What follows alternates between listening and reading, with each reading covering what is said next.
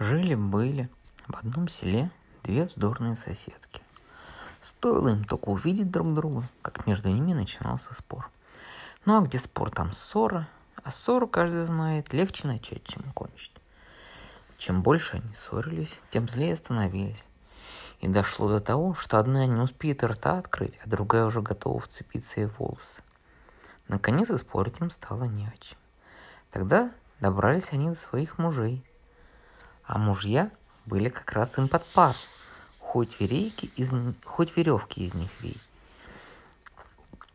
Вот они заспорили. Чей муж глупее? Одна говорит мой, другая говорит мой, третья первая кричит, а у моего ума вообще не больше, чем у тролля. Ха, а у моего меньше, чем у тролля.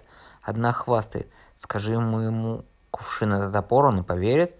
Другая не сдается. Это ерунда, моему прикажи иголкой, с иголкой, с ниткой землю пахать он пойдет.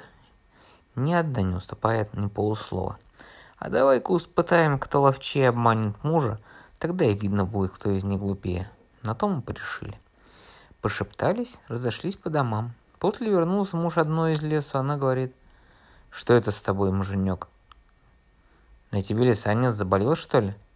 Да ты чего выдумала? Заболел здоровеханик? Нет, меня ничего не скроешь, лихорадка тебя бьет, ну-ка ложись скорее. Да чем лежать, ты бы ужин дала. Какой там ужин? На ногах еле держишься, вот-вот упадет, не ровен час, и конец придет. И так она над ним присчитала, так прихлопывала, что ему вправду стало не по себе. То в жар бросит, то в колод. А жена наседает и наседает.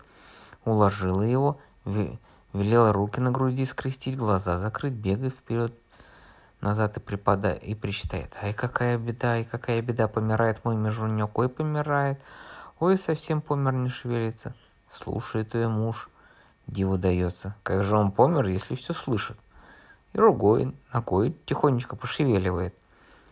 А уж как есть охота прям до смерти. Так бы съел все, что в кладовке припрятано.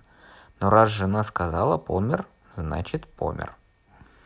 Тем временем другая хозяйка вот что затеяла.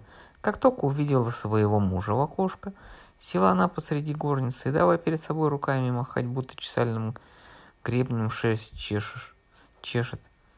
«Ой, ты что делаешь?» — говорит муж.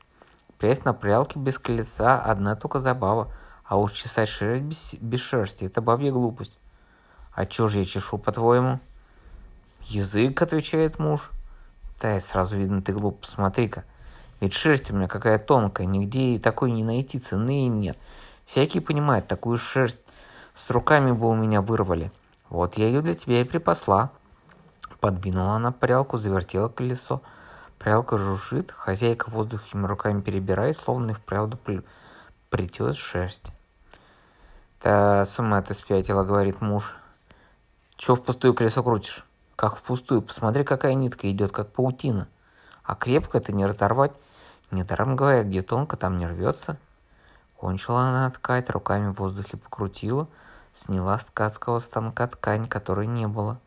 Растянула ее на столе, кроит, режет, ножницами щелкает, игла так и мелькает. Ну, говорит, вот тебе новая пара. Руки наверх скинула, будто одежда вешает на стену. Муж плечами пожимает, больше не спорит. Может, у него действительно глаза плохо видят. На другое утро разбудила она мужа и говорит. Наш сосед Нардиген помер. Надевай новое платье, пойдем хранить. Протягивает руки, точно подает ему новую одежду. А где одежда-то? Ты надевай быстрее, что ты мне с тобой как с малым ребенком возиться? Ну, муж одевается, руки, ноги поднимает, опускает, жена вокруг него ходит и говорит, эх, как ладно сшито. Вышли во двор, самому стыдно, что люди пока пока э, показывается, а жена свою работу нахваливает и храбрее шагает. Вот и дом Нардигена. В доме полно народа.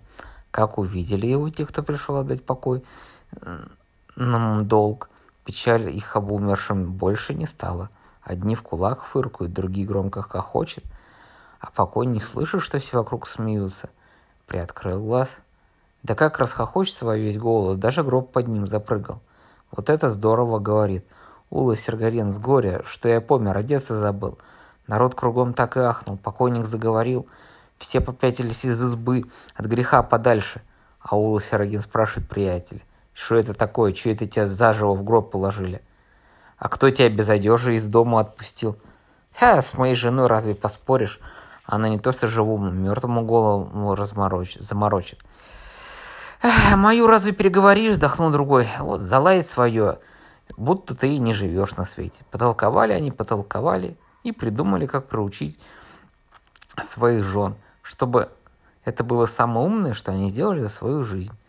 А если вы хотите узнать, что они придумали, спросите это у березового веника.